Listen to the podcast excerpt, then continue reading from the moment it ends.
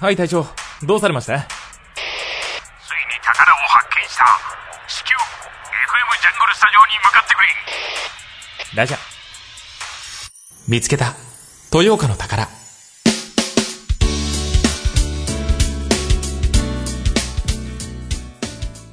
ピックアップ、豊岡の宝。こんにちは、向井さやかです。本日は、劇団青年団の俳優、福田美智子さんにお話をお伺いします。福田さん、よろしくお願いします。えー福田さんは、平田織田さん主催の劇団青年団の豊岡移転に伴って移住された第2さん、第1号ということで、はい、お話をお伺いしていきたいと思います。まず、福田さんのご経歴といいますか、自己紹介みたいな。福田さんは、えーどちらご出身なんですか？私は青森出身です青森。はいはい。青森から東京に移住された、まず。そうですあのー青森出身で、はいえー、と私もともと国家公務員だったんですけど、うん。あのー公務員になるために、あのー高校卒業して、えー、と公務員の予備校に1年通った後、えー、と総務省というところにうんするためにはい上京して、はい。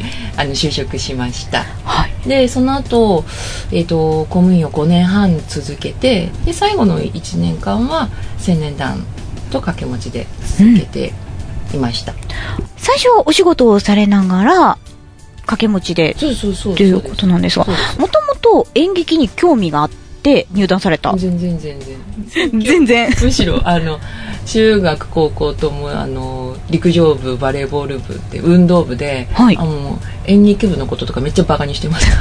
文化部みたいな。あえいいとか言ってるみたいな。じゃあ全然その時は学生時代は思いもよらなかった？全く全くん。全然、そんな福田さんが青年団に入ろうと思ったきっかけってどこなんですか？えっと、ちょっと長くなるんですけど、はい。えっと、まずその公務員の予備校に1年間通ってる時に、うんまあ、時間があったんですよね。いろはい。いろなんか、い、ろんな本読んだりいろんな音楽聴いたりしてて、うん。その中で宮沢明夫さんっていう、まあ、それも劇作家さんがいるんですけど、はい。劇作家さんのエッセイを初めて読んだ時に、うんと、あなんだこの人面白いな劇作家あ演劇っていうジャンルをそこで初めて知ってでその人のあの戯曲とかも読むようになってあ面白いな演劇ってかってそこで初めて触れてで実際公務員になるために上京して東京でその宮沢明夫さんのワークショップがあったので参加して、うんそこで演劇に初めて触れたはい。感じですでその後演舞ゼミナールっていう演劇の学校があるんですけど、はい。職場から結構近かったんですよ、うんうん。でその働きながら通えるなと思って通ったんですけどその演舞ゼミナールっていう演劇学校ではうん。いろんな劇作家さんとか演出家さんが講師になって1年間教えてくれるんですけど、うん。その講師に1クラスずつついて、はいはい。で宮沢明夫クラスなんとかクラスあと平田織座クラス、うん。こんな感じで堀さんを初めてそこで知ってで平田織座クラスの子たちと仲良くなって、はい。で青年団を知ったっていう感じですね、でその平田織座クラスのお友達が演劇学校が終わる直前あたりに、うん。今度青年団が入団テストがあるから、うん。受けるだけでもすごい勉強になるから受けてみたらって受けたら受かったみたいな。自分的には思いもよらなかったんですか？あの公務員してたので、うん。そのまま「あ私公務員やってるけど働いてるけどどうしよう受かっちゃったらどうしよう」みたいなう感じで。お仕事をしながら、その劇団での活動をされている方っていうのもいらっしゃるんですか？劇団一本じゃなくて。いますいます。あの、まあ、アルバイトとかも含めると皆さんそういうふうにやってる人もいるし、うん。まあ、お芝居だけでやってる人ももちろんいますけどん。働きながらの人はいますあ、そうなんですね。はい。で、1年間、こう、掛け持ちで、普段のお仕事と劇団の活動を1年間掛け持ちでやられたっておっしゃってましたよね。はい。それで、一本に、もう、しようと思ったきっかけってどこだったんですか？なんで公務員を辞めたかって言ったら、やっぱ、まあ、若気の至りとしか言いようがない勢い。若さゆえの。まあでも私本当に本当に公務員が向いてなくって。公務員になりたての一番初年度の初任者研修っていう、まあ、1ヶ月とか3ヶ月とかみんな同期が一斉に研修を受ける中で、あのー講師の先生に「なんかあんた本当に公務員向いてないわね」ってもう一番最初に言われたんですよ、はい。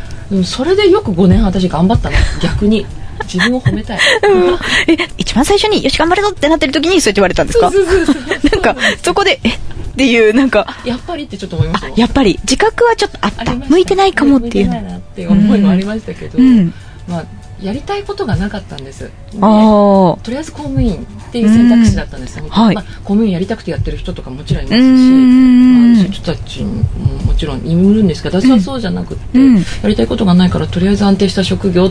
親を安心させるためにうん公務員っていうのを選んだんですけど、はい。それをやめて、はい。演劇に出会ってしまってなんじゃこれめっちゃ面白いっていうものに出会ってしまって、はい。公務員辞めたらこの楽しいこともっとできる私って思って辞めちゃったんですよねその、面白いって、楽しいって感じたのって、演じることが楽しいですかね？そうですねうんうん。演技を始めたばっかりの頃とうん。今の演技の仕方とかは全然違うんですけど、違うっていうか、ちょっとずつ模索しながら自分なりにはい。こういうことかなああいうことかなってもう考えてききながらやってるので、うんうん。一番最初はもう書いてあるセリフをどういうふうに言うかすごく楽しさを感じてました。ああ、なるほど。だって、あの、セリフはこう紙にこう書いてあるだけで、そこにどんな感情で言うかとか、どんな表情でって書いてないものですよね。はい。はい。ただ文章が書いてあるだけですもんね。それ。を自分なりにどういうふうに言ったら面白いかなっていうところで頑張ってたんですけど、うん。最近はもうそういうことじゃないうん。なと、あはい、いろいろ模索しながら。あ もうちょっと深みを。模索してます。なるほど、はいそうなんですね。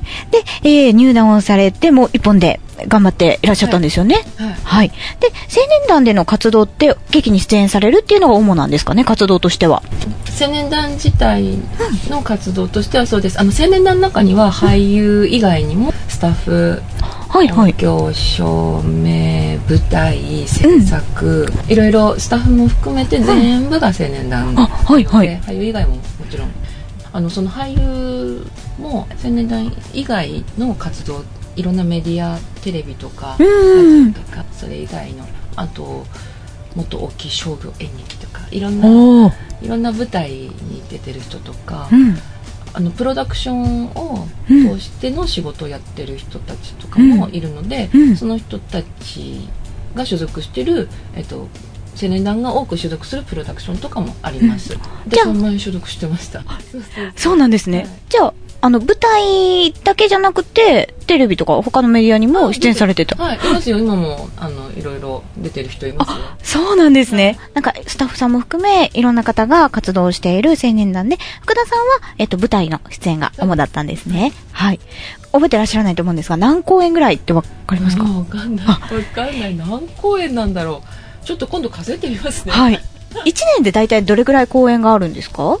福田さんが出演されるのは1年の間で何回ぐらいはあるんですか？私うんそのそれこそうん。青年団入ったばっかりの頃とかは、その同期同士で、うん。あの自主企画とかそういうちっちゃい公演とかも含めると、うん。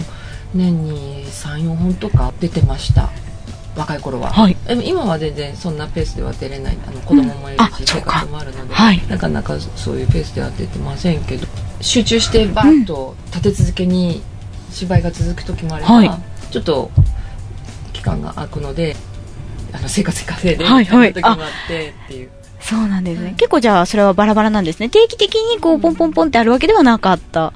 そうですね。うんあの人気のある俳優さんは、うんうんもうもうずーっと出てくる。あーへーパリの人とかももちろん。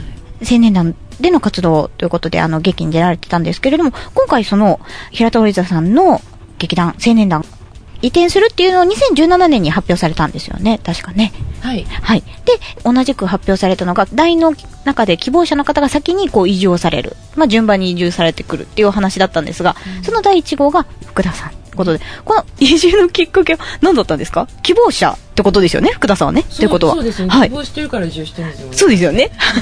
行けって言われたわけじゃないですよね。指名 があったわけじゃなくて。はいなんでこう、豊岡なんですか？先ほどね、あの、福田さんおっしゃった青森出身で青森からも遠く離れちゃった。しさらに遠くなっちゃい。ご実家帰るのなかなか難しくなっちゃいますもんね。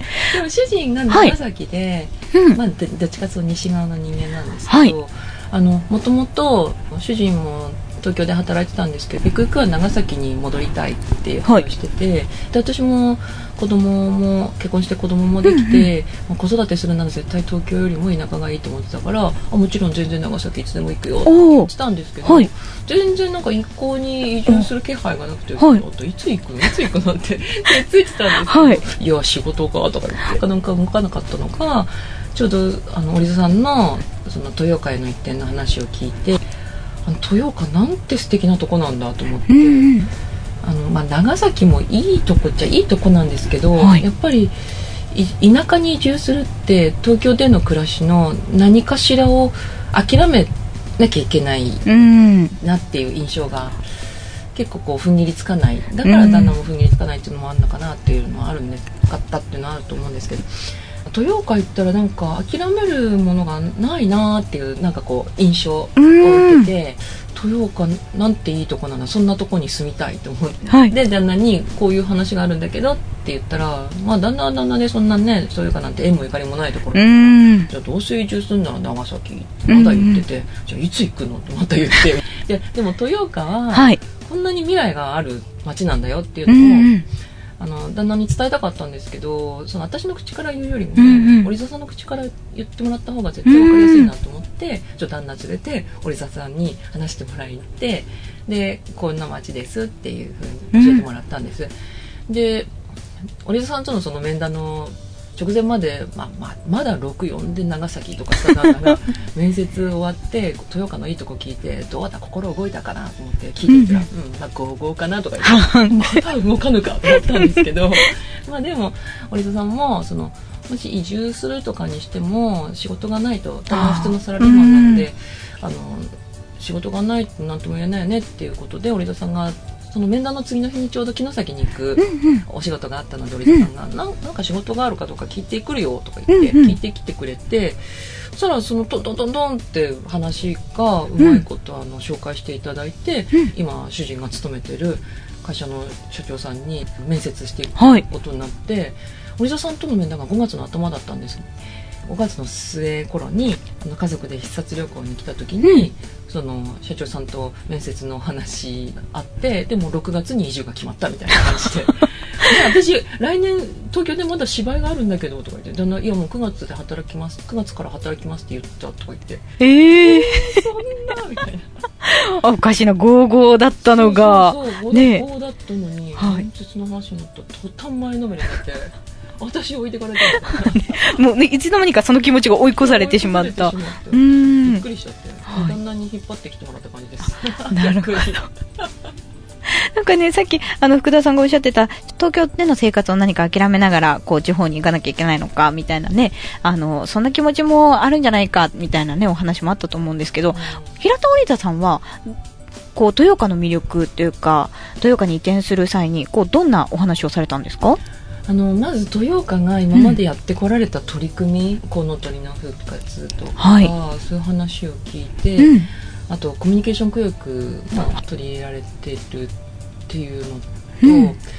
あのいろんなことに対してすごく先進的なうん。市だっていうのを聞いて、でそこで青年団を誘致していただいて読んでいただいたっていう、うん。青年団読むなんてもう本当それ先進的じゃないですか。地方が生き残っていくためには、うん。文化が必要だっていうふうにおっしゃってたらしくって、本当にその通りだなと思って、うん。まず東京での生活から田舎に移住した時に何を諦めなきゃいけないかって言ったらやっぱり文化なんですよね。そういうところはやっぱりどうしても都会にはかなわないですけど豊岡ではうん。それが叶うっていうのが本当に大きいなと思ってあの自然とかあの静けさとか、うん。田舎に行ったらいっぱいあるじゃないですか、うん。そんな自然とか歌ってもやっぱりあの文化芸術文化がないと、うん。どうしても生き残っていけない。っはい。ていうのが本当にああって納得して話を聞いて、それで豊岡へのすごく魅力が自分の中ですごく増しました、はい。皆さんからそういうふうにまあ思っていろんなこと言ってたと思うんですけど、うん私の中で残った印象はそれです、ああ、なるほど。はい、実際、豊岡で生活されていかがですか？いやーもうね、はい。移住してからますます豊岡のこと好きになってます。本当ですか、うん本当に寒かったりしませんか？あ、じゃ青森出身なんで。あ、そっか、そうだ。もうじゃあ雪こん。なも。じゃあ雪も全然大丈夫ですね。もっとはいもっと降ると思って。だから今年少ないんですよあ、今年少ないんですよ。うんはい。じゃあ夏はどうですか？私夏、暑いの好きなんです。あ、そうなんですか？もうじゃあバッチリですね。豊岡ね、暑くて寒いんですよ。そう、私、豊岡って はい何がいいって、雨が嫌いなんですよ。あはいもう東京で本当に雨苦手で、はいはい。雨かよ、みたいな。うんうん本。当に雨嫌だったんですけど、豊岡すごい雨が多いって来る前聞いてて、はいはあそれちょっとネックだなって思ってたんですけど、はい。実際来たらね、雨が嫌じゃないんです。え？本当に。あのなんでだなんだろうって自分なりに考えたんですよ。なんで豊岡の雨はこんなに嫌じゃないんだろうって考えた時に、うん。やっぱりその周りの景色なんですよね。青森なんですけど津軽市っていうところで、あ、はい。津。軽平野のど真ん中で、はい。だだっ広い中で育ったんですけど、こっち山があるじゃないですか、うん。はいで山からこう水蒸気が立ち上って、うんうんうん。雲になって、はい。雨になって降って、うん。でそれが川の水になって、うん。田畑を潤して、うんでまたそれが水蒸気になって、うん雲になって雨になってってそういう自然の循環が目の前で繰り広げられてるのがう、ん。もう普通に生活しててうん。目に見えるから、うん。雨が嫌じゃないんだなってあ、納得したんです。自然の恵みみたいな感じだったんです。あ。雨こっちで初めて受けた時に。恵み。みたいな今まで、あ、雨ってただ雨だと思ってたものが、雨ってうん。雨でしかないんですよ、本当に濡れて、うん。もう汚れてうん。嫌だなっていう印象のものでしかないのが、まあ、で自然のサイクルは同じはずなんですけど、目に見えるものが違うからだなと思いました雨だけでとどまってたものが、その流れが見えるようになったって感じですかね。山からだって水分ああ、ふわふわなってます。はい。本当ねあれ素敵ね。こっち住んでる人はあれ毎日見てんだなはあまあ、住んでると、まあ、いつもの風景なのであんまり気づかないですけど、言われると出てますね。出てます、うん、出てます。なんか途端にきらめいて見えますね。そう言われたら、あ、尊いものだったなって思いますね。うん。あ、そうか。じゃあ、豊岡の暮らしは、もう、大満足ああ、そうですね、食べ物も。はい、よかったです。はい。では、これからですね、えー、豊岡に、えー、青年団が移転されて、それに伴ってまた活動も増えてくると思うんですが、あの、直近の活動、今後の活動などはありますか福田さん？はい、今度、えー、と2月から3月にかけてあの東京の青年団の拠点である駒場アゴラ劇場で平田織座演劇展っていういろんな短編を集めた作品展があるんですけど、そのうちの一本の「隣にいても一人」っていう作品に出ます、う。朝起きたら急に夫婦になってたっていうえ？不条理劇なんですけどすっごい面白いですよ。まだそれを聞いただけでちょっと気になりますね。どんな劇なの見たいです。うんはい。で東京なんですよね。東京なんですよ。あそうなんですね。あでもそれのはい。愛知県のあの地方公演があるんですけど、はい。隣にいても一人とあと中心蔵 OL 編っていう、はい。え、面白そう、それも。そうはい。そうなんですよ。あの赤穂浪士がみんな OL っていう。あいい。そうそうはい。みんな OL のあの、うん。食堂であの殿がキラ切りつけちゃったらしいよやばくないみたいな そういう話をする OL たちなんで。面白いその2本立てで、はい。あの豊川で公演があって、はい。私はそっちにも出ます。そうなんですね。はい、愛知。ああ、じゃあ、そ、そちらなら行けそうですねち。ちょっと近いですかはね、い。ちょっと近いですね。はい。神戸まで降りれば、あの、バスも出てますしね。愛知まで。ああ、出てるので3月にあり。ますはい。あ、そうなんですね。はい。じゃあ、これからの活動も楽しみにしたいと思います。はい。今日は福田さんにお話をお伺いしました。ありがとうございました